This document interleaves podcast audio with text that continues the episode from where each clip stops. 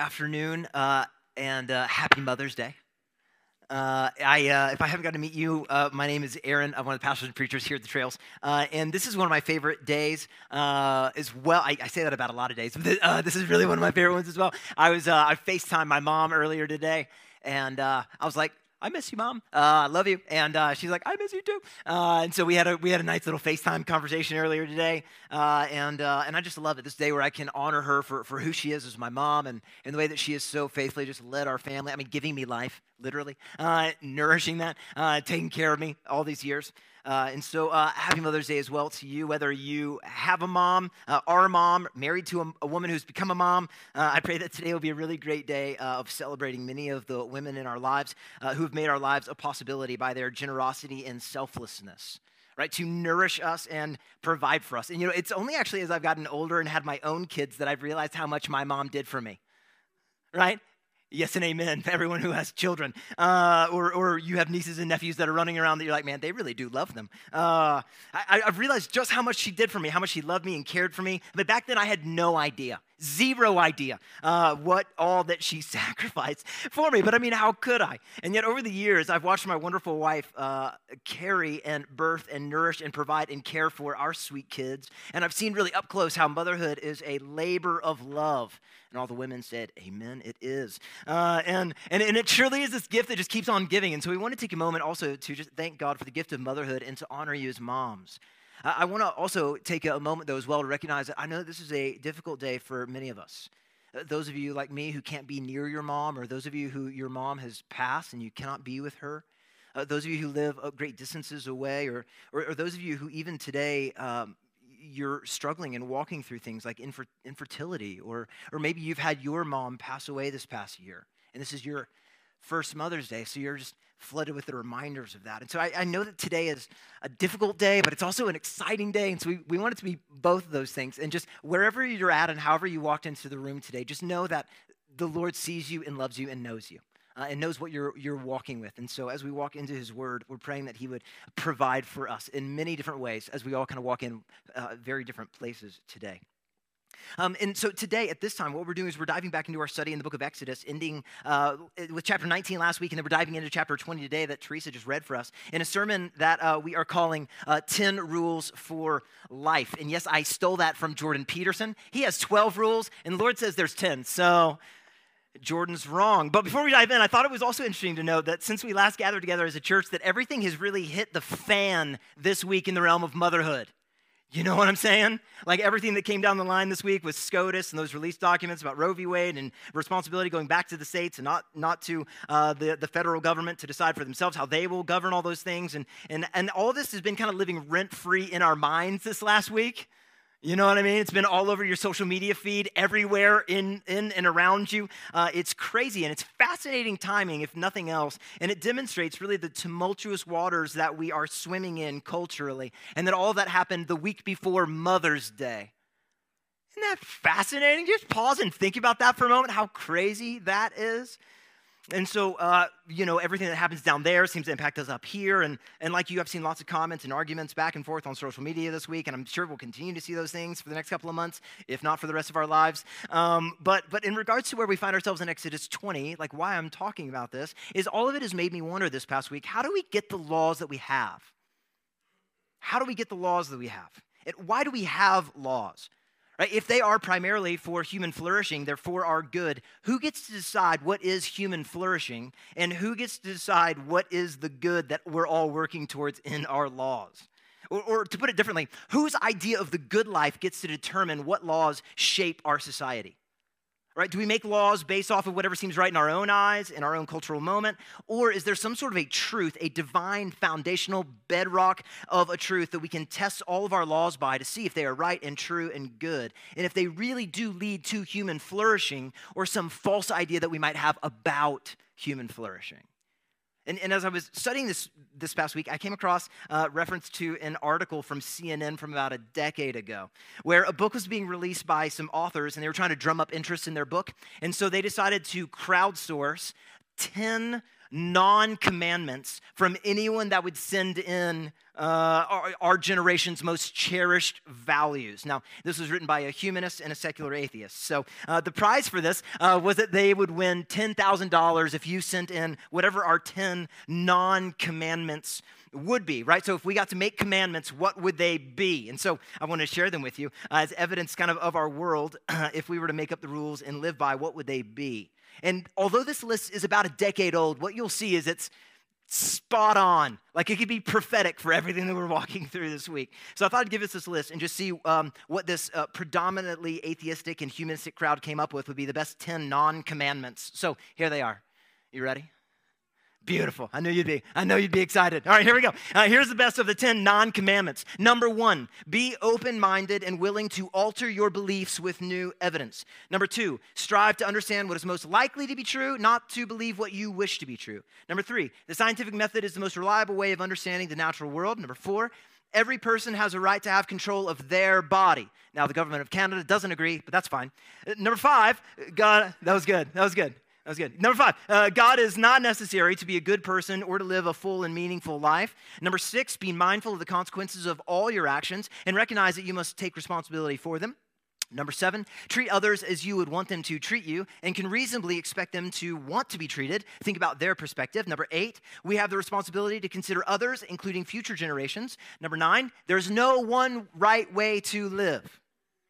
Seems strange get through eight of these, and you finally get to number nine. There's no right way, though. It's strange. Uh, number 10, leave the world a better place than you find it.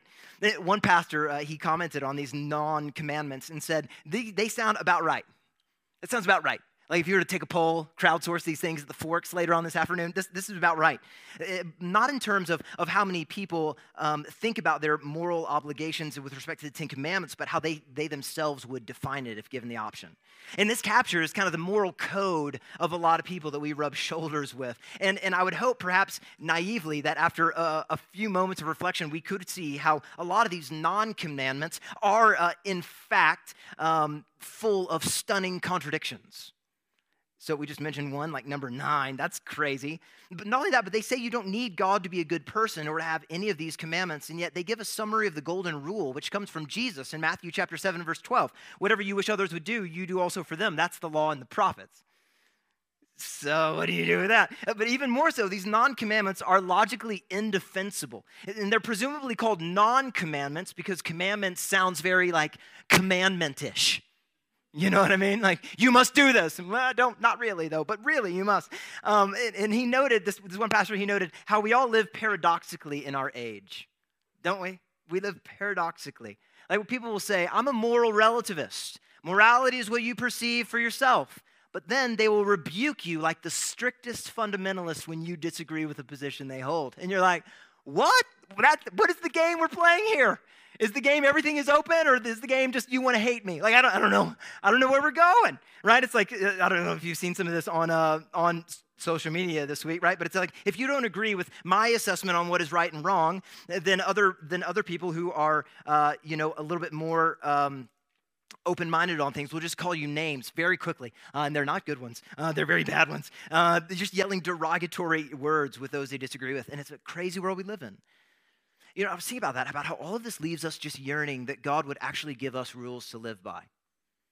Wouldn't that make things just so much simpler? If God just gave us, I don't know, 10 rules for life that He would give us, commands that would actually lead to human flourishing as He so intended it. And that's exactly what God's commands are meant to be for the people in the Mosaic covenant. In fact, as we will walk through them, one of the things that is just so stunningly beautiful about them is that if people lived this way, if they obeyed these commands, the world that we live in wouldn't be so upside down. Like we wouldn't have to have locks on our doors. Bill C 4 would never have existed. Uh, and, and a whole host of other laws that claim to be for human flourishing, but are really for human languishing human deterioration. I mean, even just think about that. Over the last two years, how much human deterioration have we seen with laws and mandates that are meant for human flourishing but don't provide what they promise? You know what I mean? And this is, this is what we all do. This is not just them and us. We all do this naturally. I'm convinced by a thorough examination of all that list of non commandments and what we see in our culture around us by studying world history that if left to our own, we would naturally make laws that do not lead to human flourishing. I mean, if we get to be the judge, if I get to be the judge, if I get to decide what is right and what is wrong, we'll always have to, we will always be those who, who make laws on things, but we will always naturally choose the wrong. Every single one of us. Like, if, if we get to be the judge, if you get to be the judge, if we get to judge things, we will always be wrong and things will go very poorly. And every week in the Bible, we see that. We see every week that there are flawed people who do not judge things properly apart from the Spirit at work in their lives, helping them judge things rightly. And all that goes back to the Garden of Eden, doesn't it? Genesis chapters 1 to 3, the very beginning of the Bible, the first three chapters of the Bible. There's this longing to be like God, deciding good and evil for ourselves. And not letting God be the one to decide that, but us ourselves. This longing to be like Him in examining God's laws. How, how quick are we to judge God's laws as repressive and see God as evil, cruel, and withholding for giving us His laws? It's like we're hardwired now because of the fall to not see his commandments as good and perfect and beautiful, and so we reject them. Wanting to be like God, we make our own assessments, our own commands, we strive to live up to them, and then we judge others based on their ability to uphold what our judgments are on things. But it all traces back to the garden, that first time, that first rejection of God's laws. And because of the consequences of that first sin, we are all now born into this world as broken and busted up people, broken and busted up in every single possible way.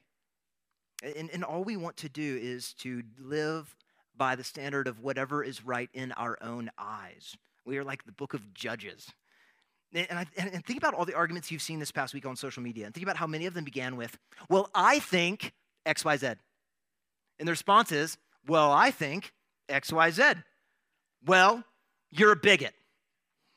Okay. All right, that's fine. And it stems all the way back, right? We like to make judgments on what we think is best. And if we were like God, getting to decide what is good and evil for ourselves and others, if we get to make the rules for life, if we get to see uh, all things that we want to become true come true, we, we see that this produces not stability, but incredibly shaky ground. Incredibly shaky ground. And these whole conversations, whether it's the current thing, or the next thing or the thing after that, they will all boil down to value judgments. Because the way that I think that we ought to do things, the way you think we ought to do things, are different. And all of that makes us yearn to know what is the best way forward. What are the best laws, the ones that really lead to human flourishing? And so far in the book of Exodus, we have followed Israel the last couple of months, and we've, been, we've seen that they were set free from slavery in Egypt and brought out of that land by the strong arm of the only true and living God to be his people. And when he brought them out, he didn't do so that they, they might be able to turn around and just ask one another, like, hey, what do you think should be the laws of this new nation? What, what should we do?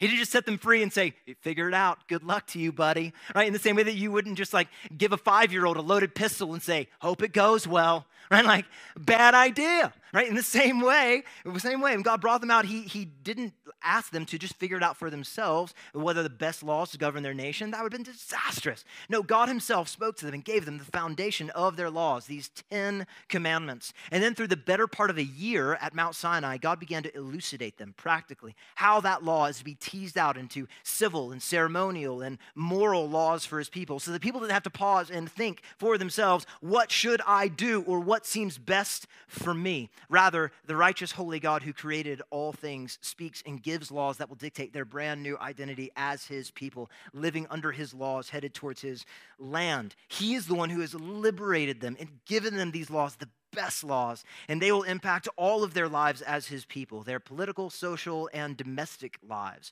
Every part of their lives will fall under the purview of these laws. So, whereas we only saw one law in the Garden of Eden, remember, do not eat from this one tree, now we will see some 613 of them that will, that's a lot, that will govern God's peoples, but they're not arbitrary or pointless, right? Like some of the mandates that we've had in the last couple of years. No, they're meant for human flourishing, and they tell Israel what God demands of them. And by their obedience, God promises Israel will remain under the covenant blessings of God as they obey his voice and keep his covenant. They will flourish in every possible way, uh, personally, as families, and also as a nation. And the bedrock of the laws of God, the very foundation that all the laws are built on, come first. And we typically call them the Ten Commandments. Really, they're ten words, or if you want to get all fancy in historical, uh, historic Christianity, the Decalogue. Uh, but, but they are the ten rules for life so that if Israel would live in God's covenantal blessings, if they would really flourish as his people, then they would obey these commands. And through these commands, we see that God makes demands on Israel's lives what they think about, also the motivations of their hearts, and then the words they speak, and then the deeds they do with their hands. All of that is in the Ten Commandments. It might not have sounded at first blush, at first reading, that all of those things are in there, but I'm going to fight to show you that they are. And some of the laws that will then follow in the next couple of chapters in the book of Leviticus and in Deuteronomy, we'll see that God calls Israel to an all out obedience, to a radical obedience to his laws. And so, what my aim today is to do to see how these 10 commandments are not simply 10 easy to accomplish rules for God's people, rather, they are the holy standards of the Holy One of Israel. And as Israel succeeds in living lives in conformity to God's commands, they will experience his blessing. But as they turn away from them, they will experience covenantal discipline, so that they who are corrected are then turned back to God with all of their hearts. And when they do, he will relent of his discipline and instead bless them. And that is a brief history of the entire Old Testament, is it not? This continued walking in discipline, God disciplines them and they come back. And then God, like, they keep, and they run away, disciplines them and they come back. And over and over and over again. That's the whole Old Testament. If you're like brand new to the Bible, that's like three fourths of the Bible right there. People are faithless, God disciplines them, they come back. That's, that's it. And then we get to Jesus and he's perfect. So, uh, there you go. Um, but before we dive into the commands, I wanted to remind us, as we talked about last week, that um, obedience sorry it's the there we go. Obedience to these commands of god did not make israel into god's people. Obedience to these commands didn't make them into god's people. Rather they demonstrated that they were god's people. That's a that is a really important big e on the christian eye chart and on the jewish eye chart. It's, it's huge their obedience put on display their identity as God's chosen people. It's to demonstrate that. We talked last week about how God didn't give these 10 commandments to Israel back when they're in Egypt and say, All right, boys, measure up. And if you measure up, then I'll liberate you. Is that what God did? No way, Jose. God, God sent his grace in first and then liberates them and now says, All right, now here's, here's the rules by which now you are then to live as my people right? So he doesn't say, if you measure up and keep these laws and obey them perfectly, then I will redeem you. No, no, no. That's not how the God of the Bible works. God does not give a laundry list of good deeds and tell you if you just measure up, if you can be good enough and do all these things, then I will be kind to you. No way. Rather, his grace comes first. He reveals himself. He gives faith, rescues his people, but he doesn't free his people from the tyranny of Satan, sin, and self so they might come up with laws for themselves and do whatever seems right in their own eyes. Rather, he tells them after he's redeemed them what the family rules are for them, what the family rules of the kingdom are. Thus, they are to become who they are as God's people, as they listen to the voice of God, obey it, and keep it. And that's key. So they don't become the people of God by their obedience, but because they are the people of God, uh, they, they obey the words of God. So much like it's Mother's Day, much like mothers, parents, when you welcome that little baby into your family and they were yours. Remember that day? Man, that was a scary day. That first one, good night. I couldn't sleep that night.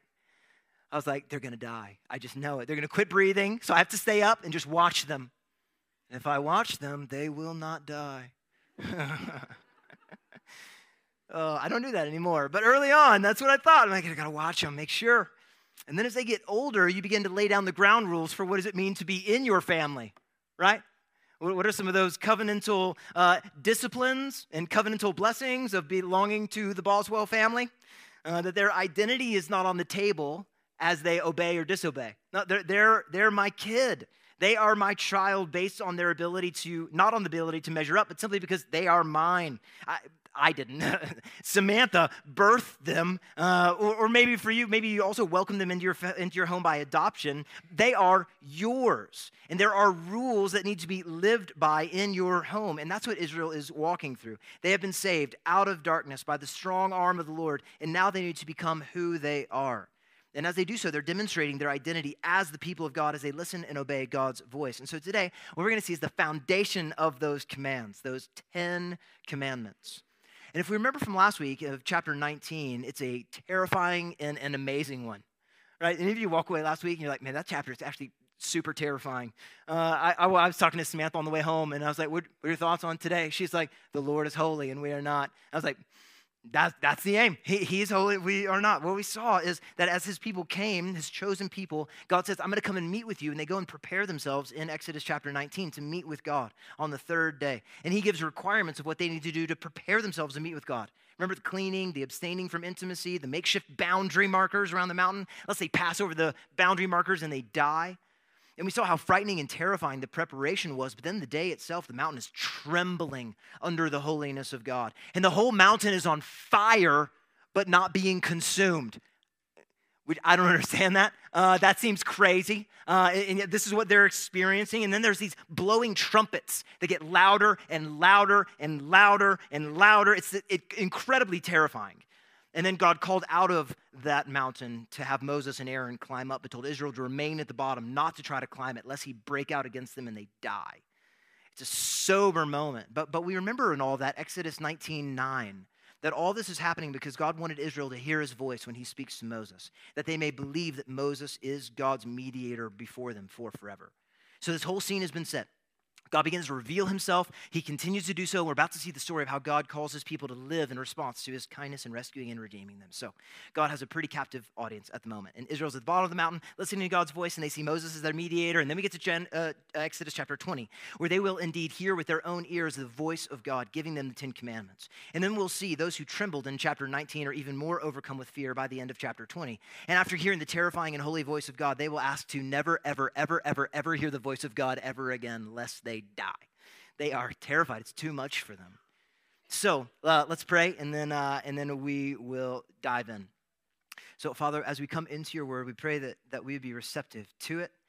God, we know that we are not Israel standing before a trembling and blazing Mount Sinai today, but, but we do know that, that we are coming to your inspired and inerrant word, and that we're hearing you speak through this sufficient and infallible word today. And I pray that you would, by your Spirit, make this text profitable in our hearts and lives as we hear it. Pray that you would use your word to purify us as your people. Continue to sanctify us. And may the words of our mouths and the meditations of our heart be pleasing to you. Mean, we need your help in that. Uh, so help us, we pray. Amen.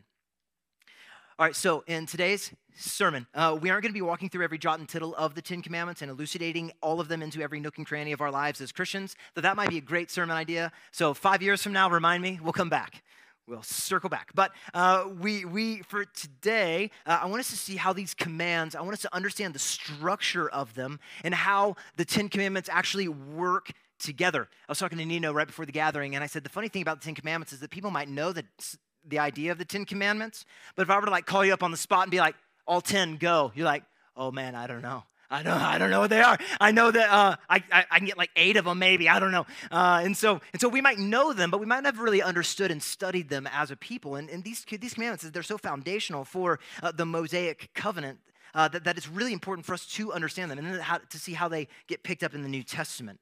And so uh, that's what we're going to do. We're going to study the, the structure, understand it, how it works together, and see how pervasive all these laws are for Israel. But then after that, I want us to understand uh, how they are the bedrock of the Mosaic covenant, the laws that would govern this new nation. And then what does that tell us about the character and nature of God and what he demands of our people? And then at the end of our sermon, uh, we are going to see uh, how uh, these 10 and which ones specifically are reinforced in the New Testament right? As we are now in the covenant that Jesus has inaugurated and under which we now live, and what we Christians ought to do with these commandments. So I'm going to talk about this fast all the way through the sermon. Usually I don't talk this fast, but I have a lot. To, I have a lot to cover, and I was telling Samantha today this could be a three-hour sermon or it could be a 45-minute one. So I'm going to try to go fast. Ready? All right. Thank you. You're with me. I don't know who that was, but I'm glad you're here. All right. All right. Here we go. So two quick notes. First one uh, is this: that these commands uh, come in a particular context in redemptive history, the Mosaic covenant. We talk about this all the time, but the Bible uh, was not written to you right now. You are not Israel. I know you, you know that, but you're not. You're not Israel. You're not standing like we're not on, there's no mountain, it's not on fire. You're not Israel. So, so, but but so we need to understand first uh, the, the historic context, the redemptive context. How does this fit into the grand storyline of the Bible? Specifically, how do these laws come to a redeemed people who's Israel? So the main emphasis is on what Israel ought to do and how they ought to live in response to the commands that God had for them. These are the expectations God has for them to know how they ought to live as his people and how they will enjoy his covenantal blessings, specifically land blessings. But it's way more pervasive than that as we read Deuteronomy chapter 28 to 30, where we see there's these blessings under the Mosaic covenant for Israel that as they obey his voice and keep his covenant, God will bless them. And when they don't, he will discipline them. So, firstly, these are the 10 rules for Israel. They might experience uh, the covenantal blessings, not the covenantal discipline for God upon them.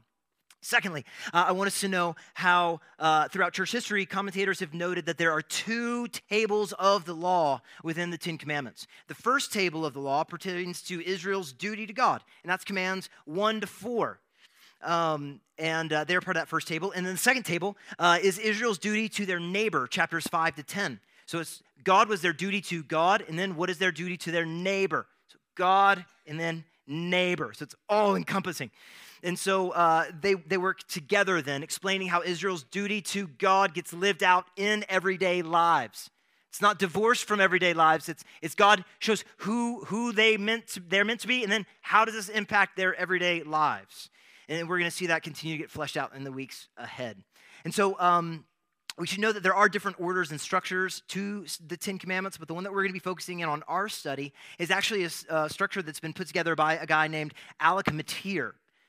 That doesn't look like a Motyer, but that's how you say it. So, Alec Motyer. Uh, so, he notes there's a chiastic structure of the Ten Commandments. That might be a new word for your Mother's Day conversation post our sermon.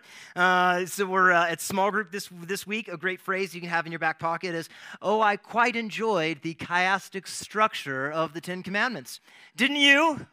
That would be. Uh, You'll sound brilliant. You might not have any idea what you're talking about. So, a chiastic structure, what does that mean? Well, simply, it explains the pattern a, B, C, C, B, A.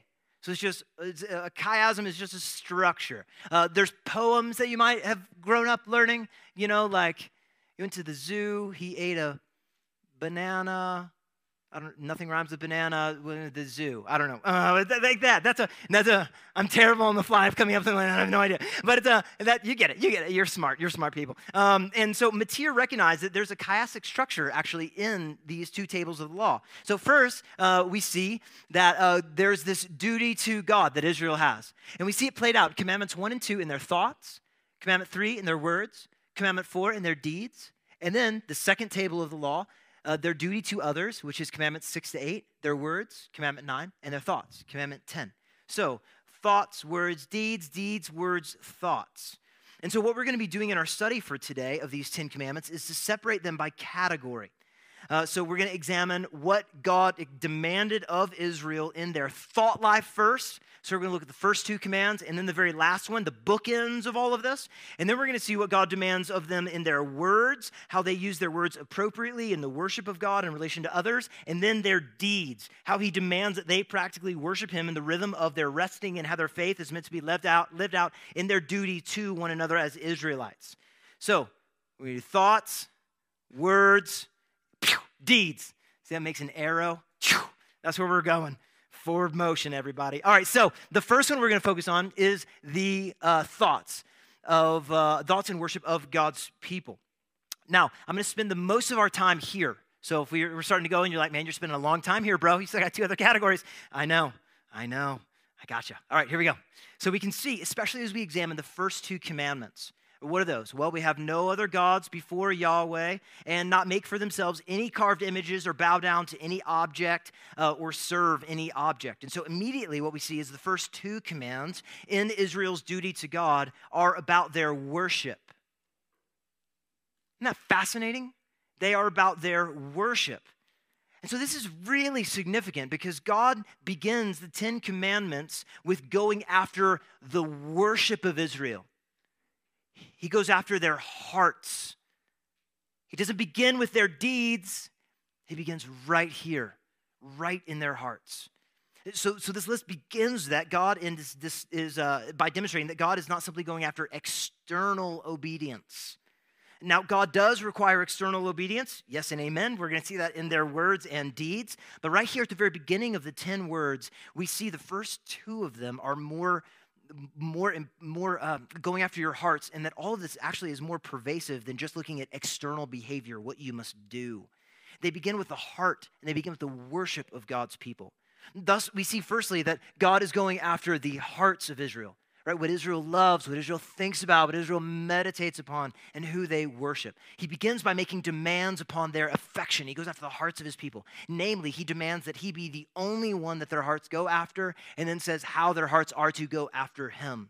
And I think this is important to note because we might be tempted to believe the Ten Commandments are simply a list of laws, right? Anybody? Bueller? Yes. Ten Commandments, right? Maybe they're just simply a list of laws. We might blow through them in our Bible reading for the day without pausing and considering exactly what these commands entail. And, and yet, and yet they begin with the exclusivity of the affections and the worship of God's people, going after what they love. And it might sound a bit strange at first blush. I mean, the word love isn't in the text. Like you don't read through and you say, the word love isn't there. Right? In fact, Israel won't hear the command to love the Lord their God with all their heart, soul, mind, and strength until the book of Deuteronomy. Right? But what we see is clear here in Exodus 20 is that God is going after the hearts of their people, what they esteem and what they cherish. And it's by their this obedience, by their obedience and what they worship, that they will demonstrate who they love and who they worship. John Calvin, in talking about this, he noted that the first and second command forces Israel to examine four things who they praise, who they count on, who they turn to in times of trouble, and who they thank when things go well. And in answering those questions, one sees who their God is. I read that in my study this week and I was like, dang, Calvin, straight to the heart, bro. So Israel's God is to be the only true and living God, the only true and living God. He demands they praise no one else, they count on no one else, that he be the only one they turn to in times of trouble and the only one they thank when he provides.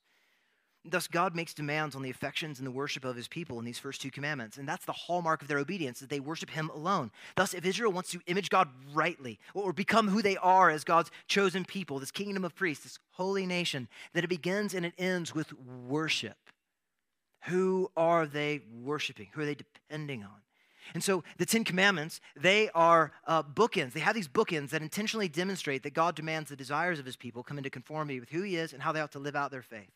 Not only that, but they show us, um, they show us that God doesn't simply desire external obedience, but internal desire and affections.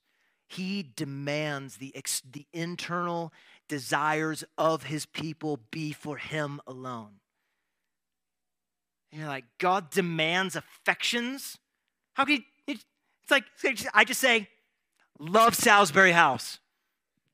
And you're like, heck no, man. This place is terrible.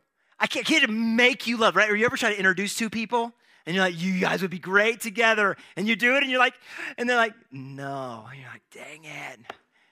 Can't, can't I do that? And God here demands, worship me, love me, have your affections for me. Okay, I, how, how do I change that? You can't. This actually is the work of God. He demands these things on his people, but only God can provide what he has demanded them to do. And that is a hallmark of, of, of the faith of the Old Testament. That God alone is the one who demands these things, but then gives what he demands so, so that they can do what he's told them to do. So, so it begins here with worship. He, God begins and ends with this desire, the realm of desire inside the deep places of the hearts of his people. He starts here with the heart. He demands their worship, their affections, their thoughts be solely for him. So let's see that. I want you to see that. The first commandment says, You shall have no other gods before me. So this is the first commandment, begins with the whole notion of worship that since he is the God who rescued and redeemed them out of Egypt and demonstrated that Egypt's gods, these worthless demons who pretend to have power and authority and demand everything from the Egyptians, are ultimately impotent. They are powerless. We've talked a lot about that in the chapters uh, beforehand, how God performed all of these signs to systematically dismantle and prove that the gods of the Egyptians were demons and worthless idols in comparison to him. That he is the only true and living God. No other God, therefore, should be thanked and served by God's people. That would be ridiculous. He's just demonstrated through these huge signs. I alone am God. For them to then get out of there and be like, yay, let's go worship this rock. Like, are you crazy? Like, how many times do I have to prove myself to you, right? So, first thing uh, is, is, that if they already experienced his covenantal blessings, they're to worship him alone. And isn't it interesting that in verse 2 of, of uh, chapter 20, God reminds the people before he gives them the Ten Commandments of who he is and what he's done, before he gives them those. He says, Remember who, remember who I am, the Lord your God, who brought you out of the land of Egypt, out of the house of slavery. Thus we have God saying, Do you remember, remember who I am? In response to who I am, have no other gods. Not that there are any other gods, but there's lots of gods they could try to run to and worship that are actually demons that cannot save them. So, as Israel will be tempted in the days ahead, uh, days ahead to turn into worship the false gods in the land of Canaan, when they might be tempted to adopt the customs and values of the people among whom they settle, maybe they're going to look for some fresh insights, right? Develop a religion compounded of what others have found to be the most helpful or practical things. Or, maybe, maybe uh, other people that they, they meet, they'll, they'll find something a little bit more relevant to their new settled existence in the land of Canaan. The God is saying here, no, firstly and foremostly, when you're tempted to do this, to give the worship that belongs to God and God alone, do not do it. And we see throughout the rest of the Old Testament how the relationship that God has with Israel is meant to be like a marriage relationship.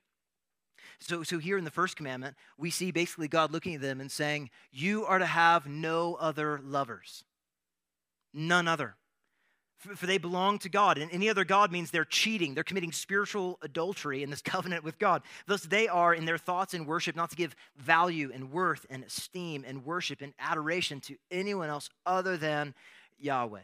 Living out their new identity as his chosen people means they will worship none other than him. But more than that, it also means that they ought not want to. They ought not want to.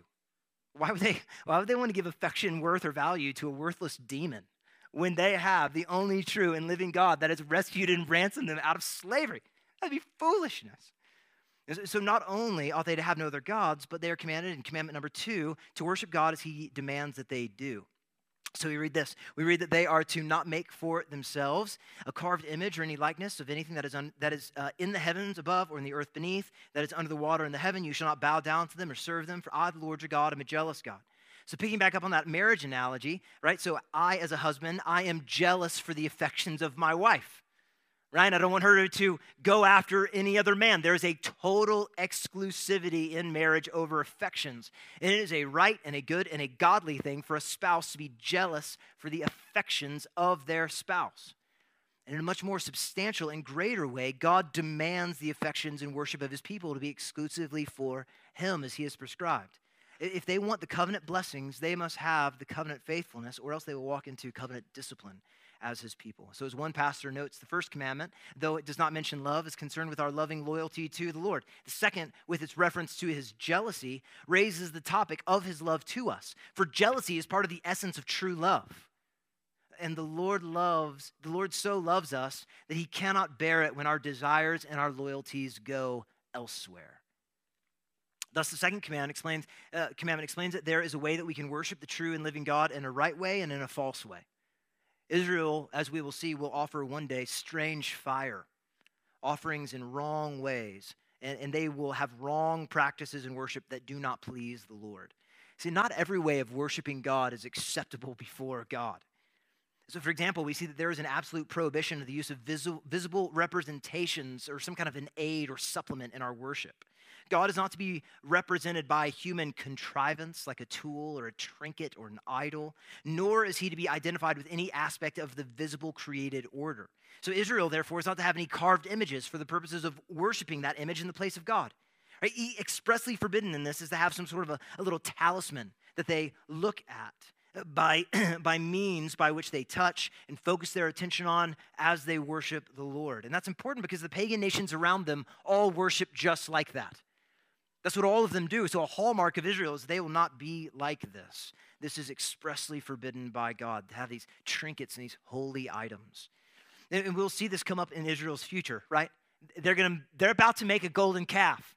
And the Lord literally is yelling at them from the top of the mountain right now. With Moses is there, they're all at the bottom. Do not make a carved image for yourself. And like, like next week, they're going to say, hey, what if we just make this image and worship it? That sounds like a great idea. And Aaron the priest is, yeah, let's do it, man. And just Moses is like, come on, man. What are you doing? What are you doing? So those are the first commandments. Given in regards to Israel's duty to God, uh, is, is to not make any of these things worship Him and Him alone.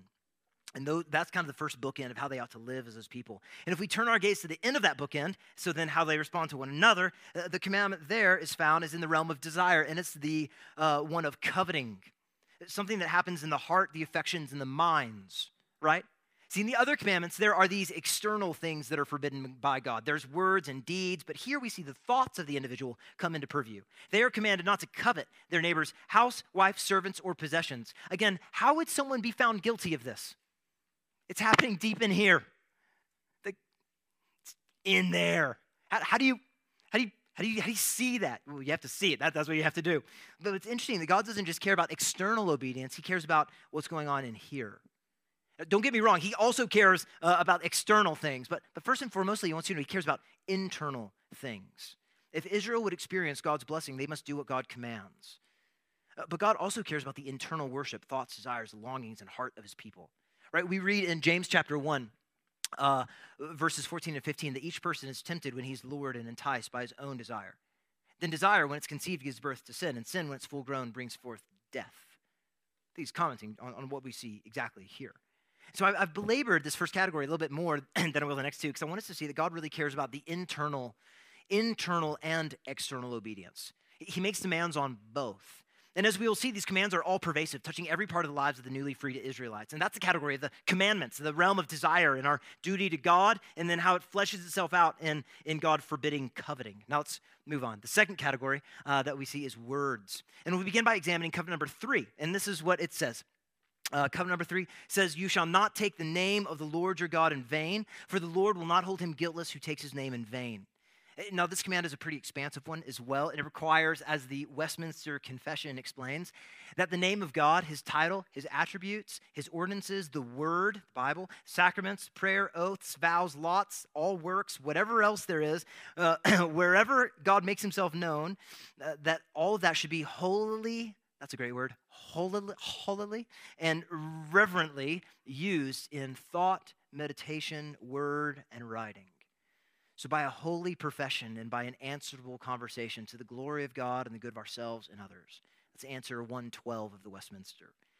It goes on to say in answer 13 that this would include even misinterpreting, misapplying, or in any way perverting the word or any part of it to profane jests, curious or unprofitable questions, vain janglings.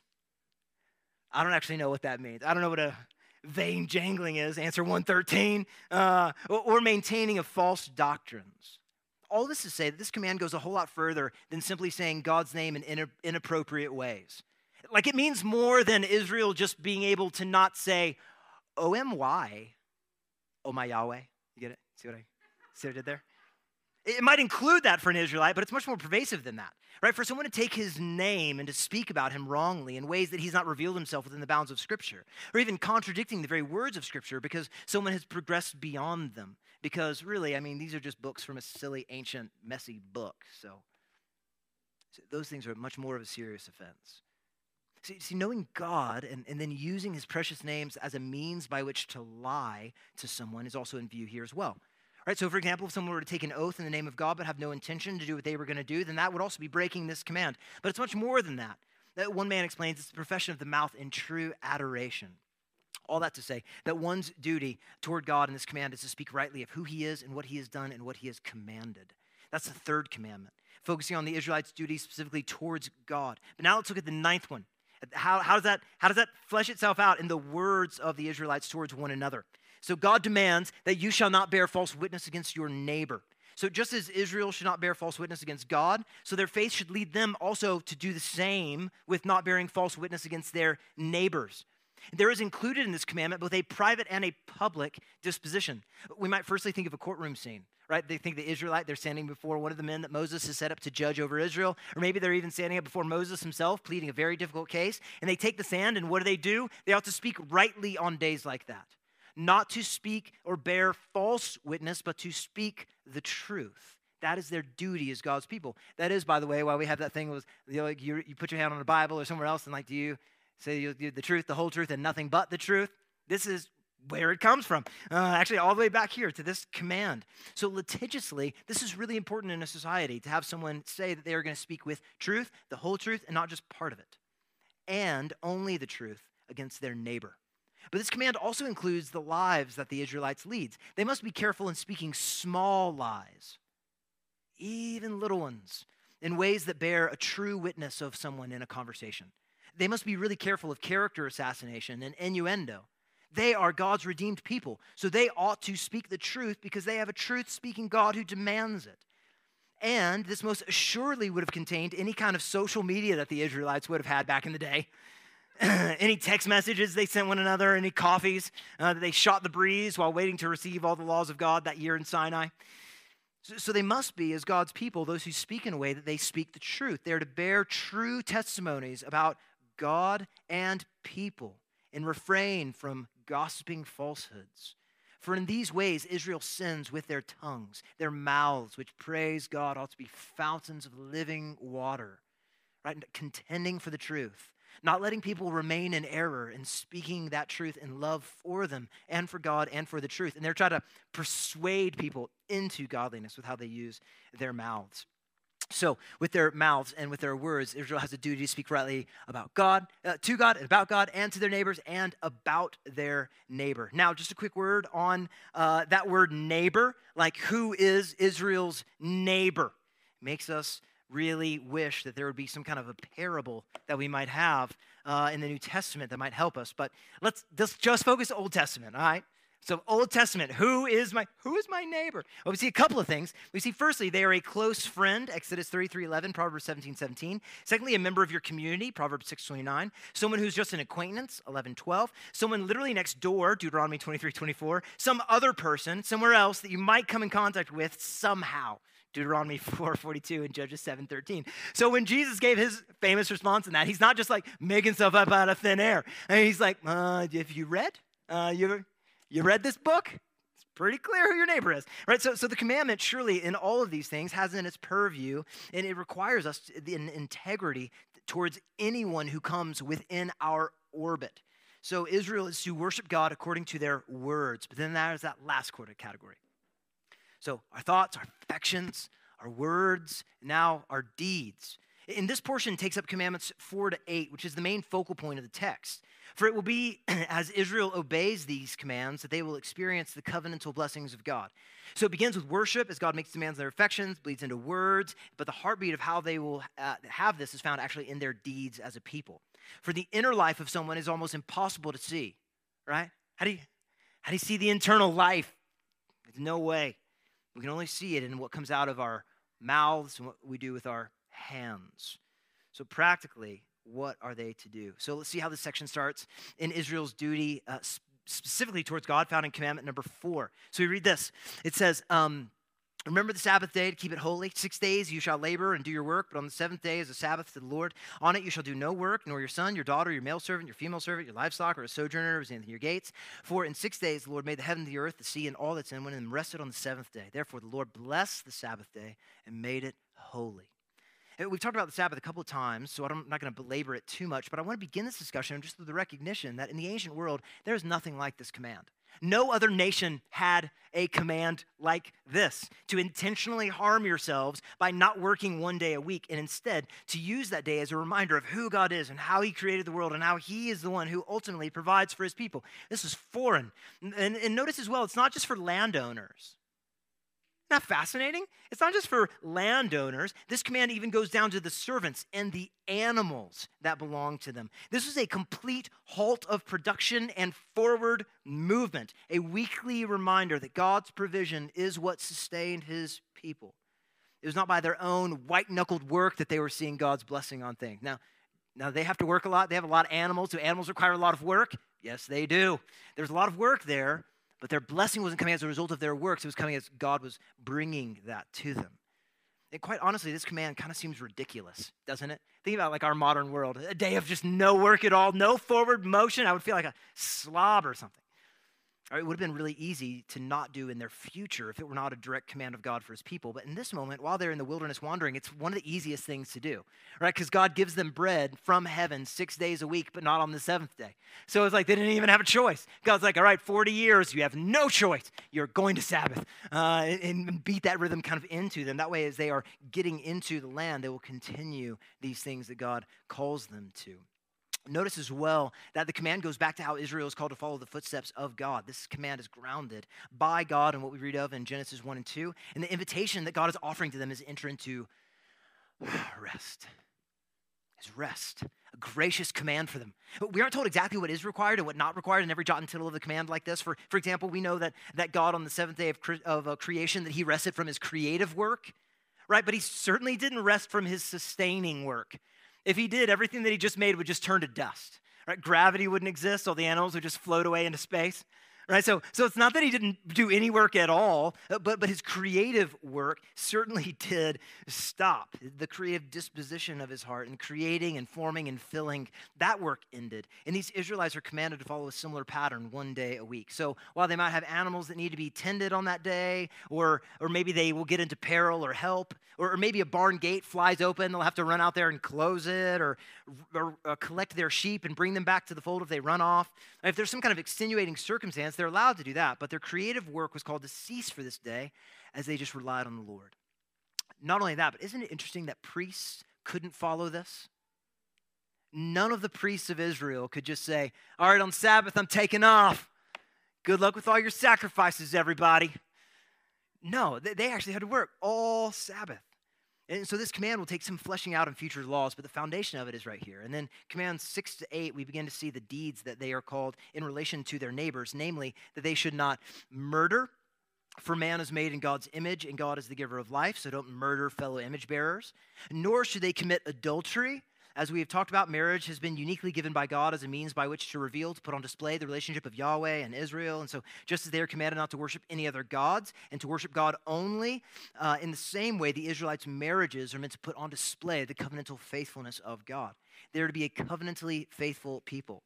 These Jewish men are to have, therefore, any other affections for any other women. They are to be one women men and they are to not defile their marriage beds or the covenants that they took. For in doing so, they would dishonor their wives and their covenant and speak negatively about who God is. So they're not to murder, commit adultery, but also they're not to steal. As we've talked about last week, everything belongs to God and He is the provider of Israel. So stealing is a rejection of Yahweh as their provider and demonstrates they're not content with what God has given to them. So much so that it leads them from to take from others uh, and to steal it so that they can be theirs. And so Israel is given two tables of the law.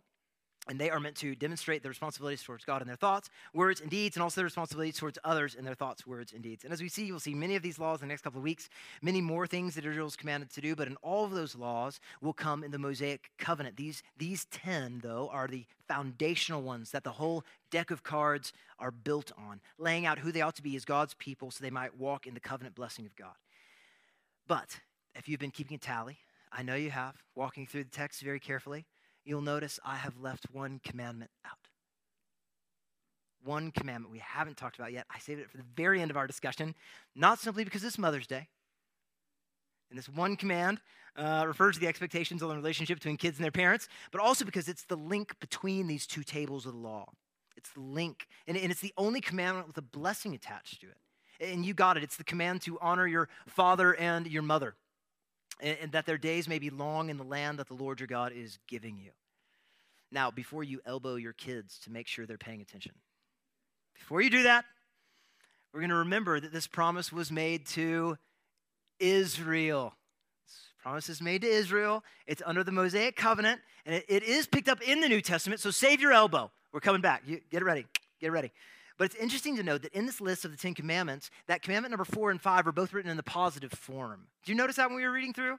It's like you're to not do this, not do this, not do this, not do this. Do this. And do this. Don't do this, don't do this, don't do this, don't do this. They're in the so these are in the positive form. So the Sabbath one is ordering your life in imitation to what God has done. As he rests, you're to rest. And this fifth command of honoring one's parents explains that Israel will experience long lives in the land that God is going to give them as they're faithful to honor their father and their mother. So honoring parents is the key then to their social stability and security in the land.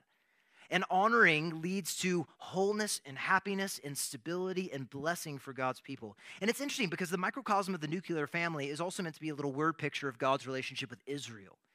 See, right? So God is their father, they are his son, and everything will go well for them if they honor and listen to the voice of God and keep his commandments. And we can understand that on a smaller level of being with our own kids? Like, like a kid is doing something they ought, to, they ought not to do that's going to hurt themselves. They're, they're trying to make a really terrible decision. Out of love, we step in and let them know that this will not go well for them. Sometimes we have to physically grab them by their shirts and pull them out of a situation, lest they do something you can't go back from. You know what I mean? You're like, get over here. And they're like, they look at you and they're like, you don't love me. And you're like, no, I do, actually. I just saved your life. You just don't know it, right? And so, so sometimes they, they don't know that we're saving their lives, and we are. Likewise, as Israel follows God's instructions, they will have life as all it is meant to be. All that is meant to be. So it's really beautiful that the first commandment moves, that moves from Israel's duty towards God, towards one another. The first place that it finds itself is in family relationships before it concerns itself with how you live in the world around you. See that? First thing, what do you do? First place your faith is to be seen is in the family.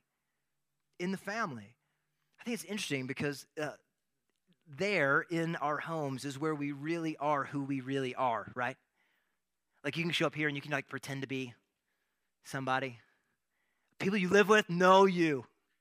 They know they know you. They saw that fight, they hear those words, they hear that tone in your voice, they see those deeds, they know you.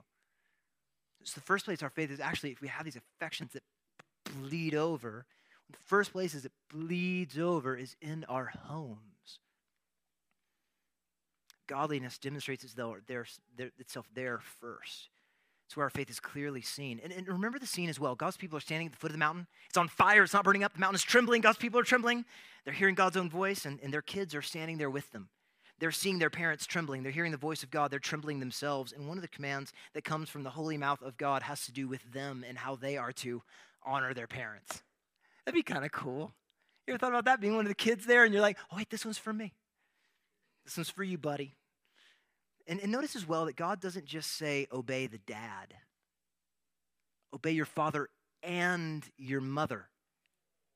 It's the responsibility, therefore, of a parent to ensure that their children honor them. It's the duty of the child to honor their parents. And so, if you want to have a fruitful life, Israel, if you want things to go well for you, if you want to enjoy the land that God's bringing you to, uh, honor your parents. And so, those are the 10 rules for life. Covenantal blessing that God gives to his people. These are the pervasive statements that will take many more laws to elucidate, and God will do that over the better part of the next year. But that's kind of the opening scene.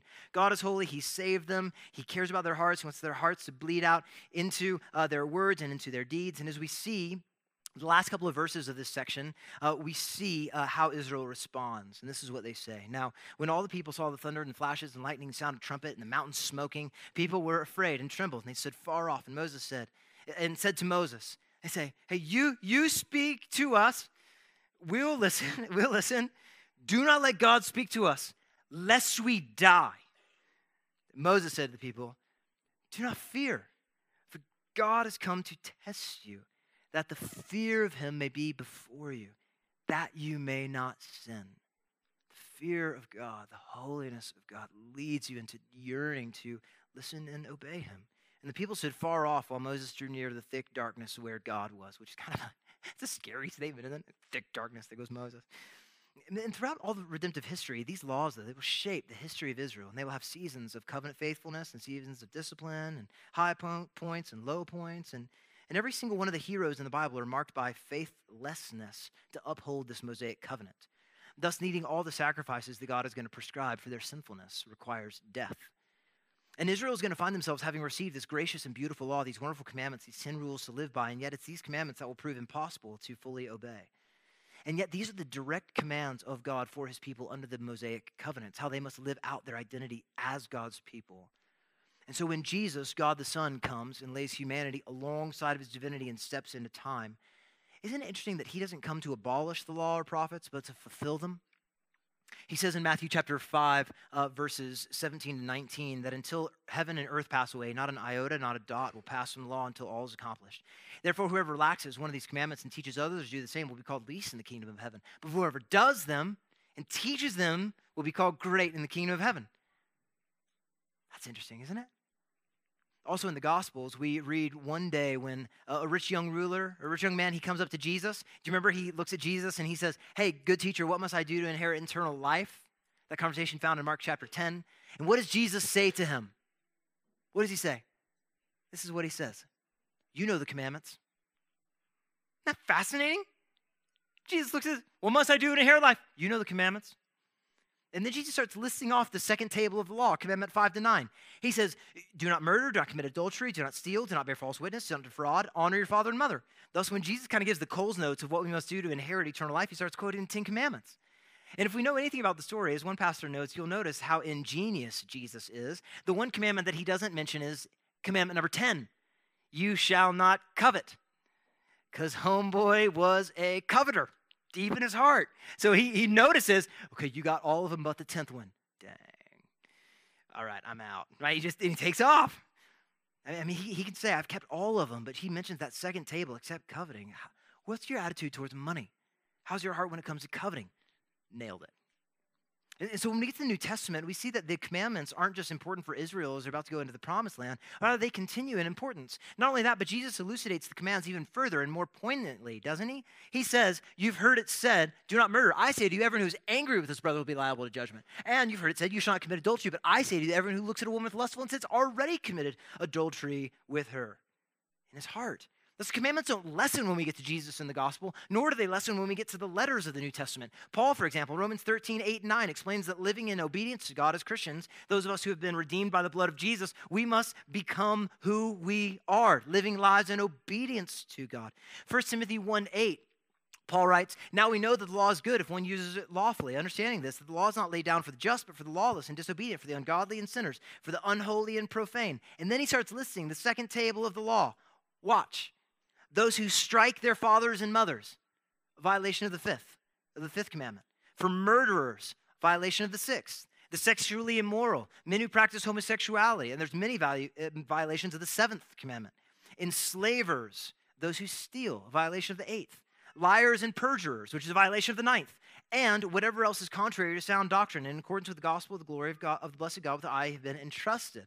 So what we see in the New Testament actually is that these commands that God gave to his people are upheld, and these laws are meant by design to drive us to our knees as they show us that we are all sinful, broken, busted up people, so that this may lead us to the good news of our salvation.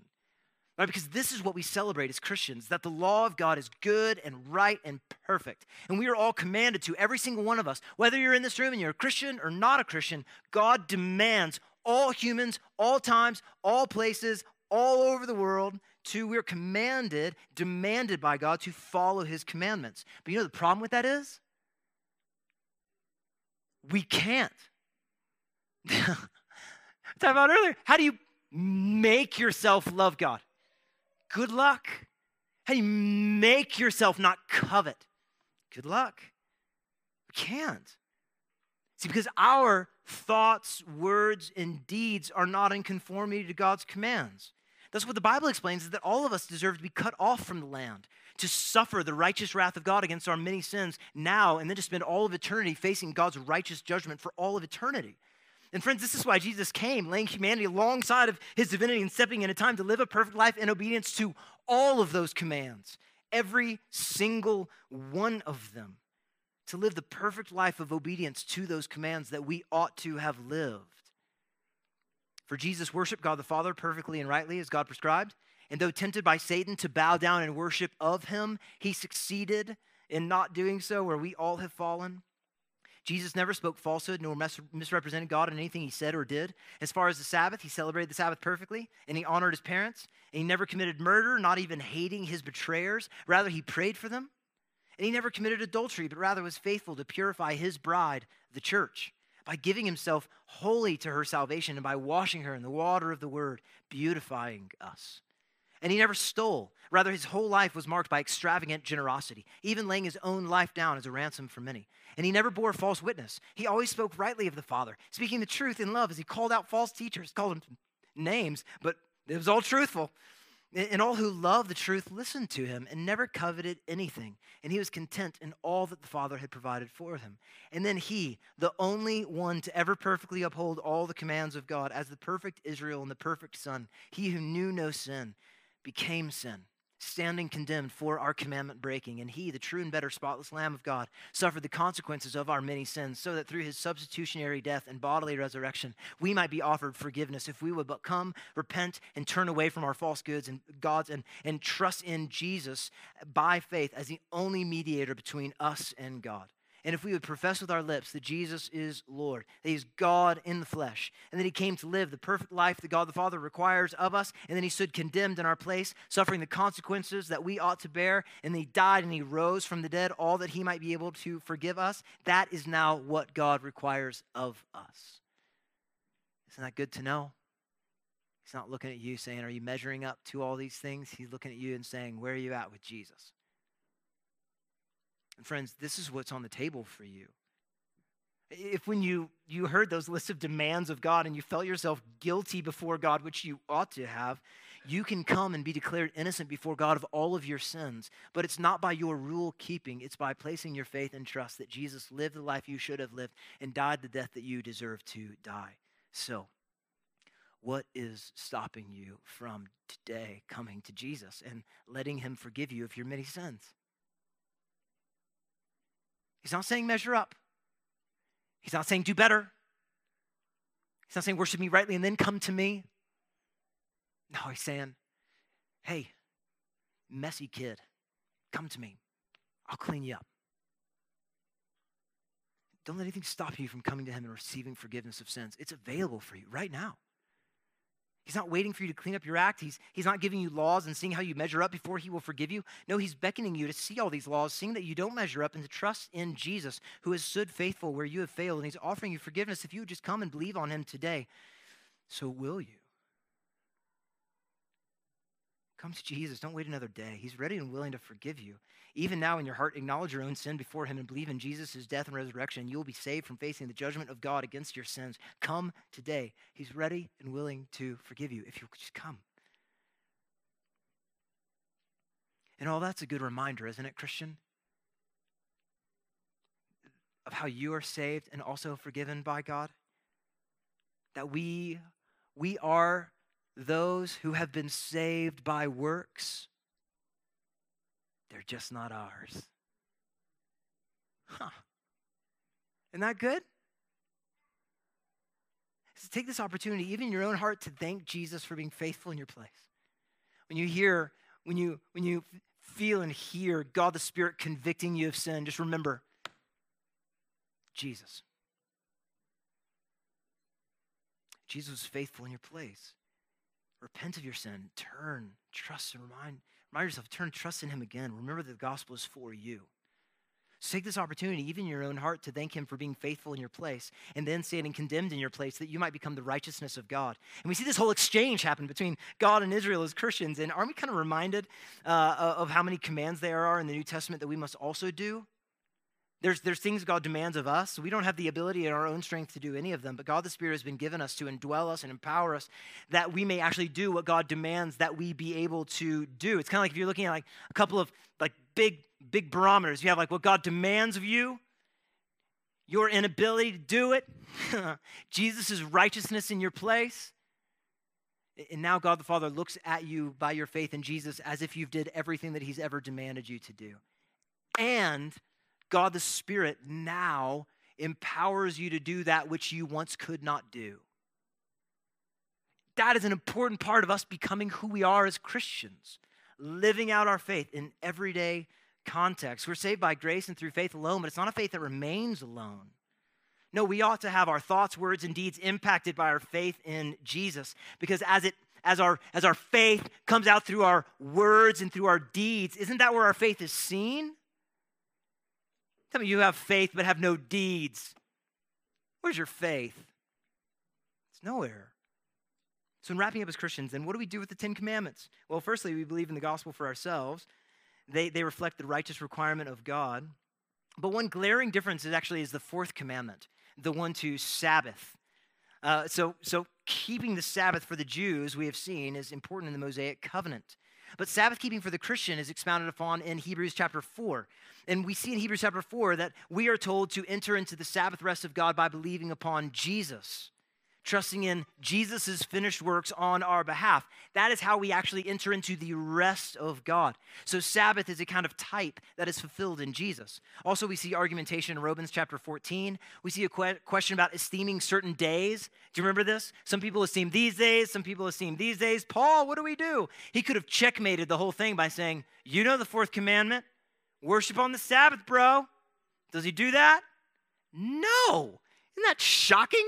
Instead, he says each one, each person uh, esteems one day is better than another, while another esteems all days. Each one should be fully convinced in his own mind. And then just keeps moving on in his argument.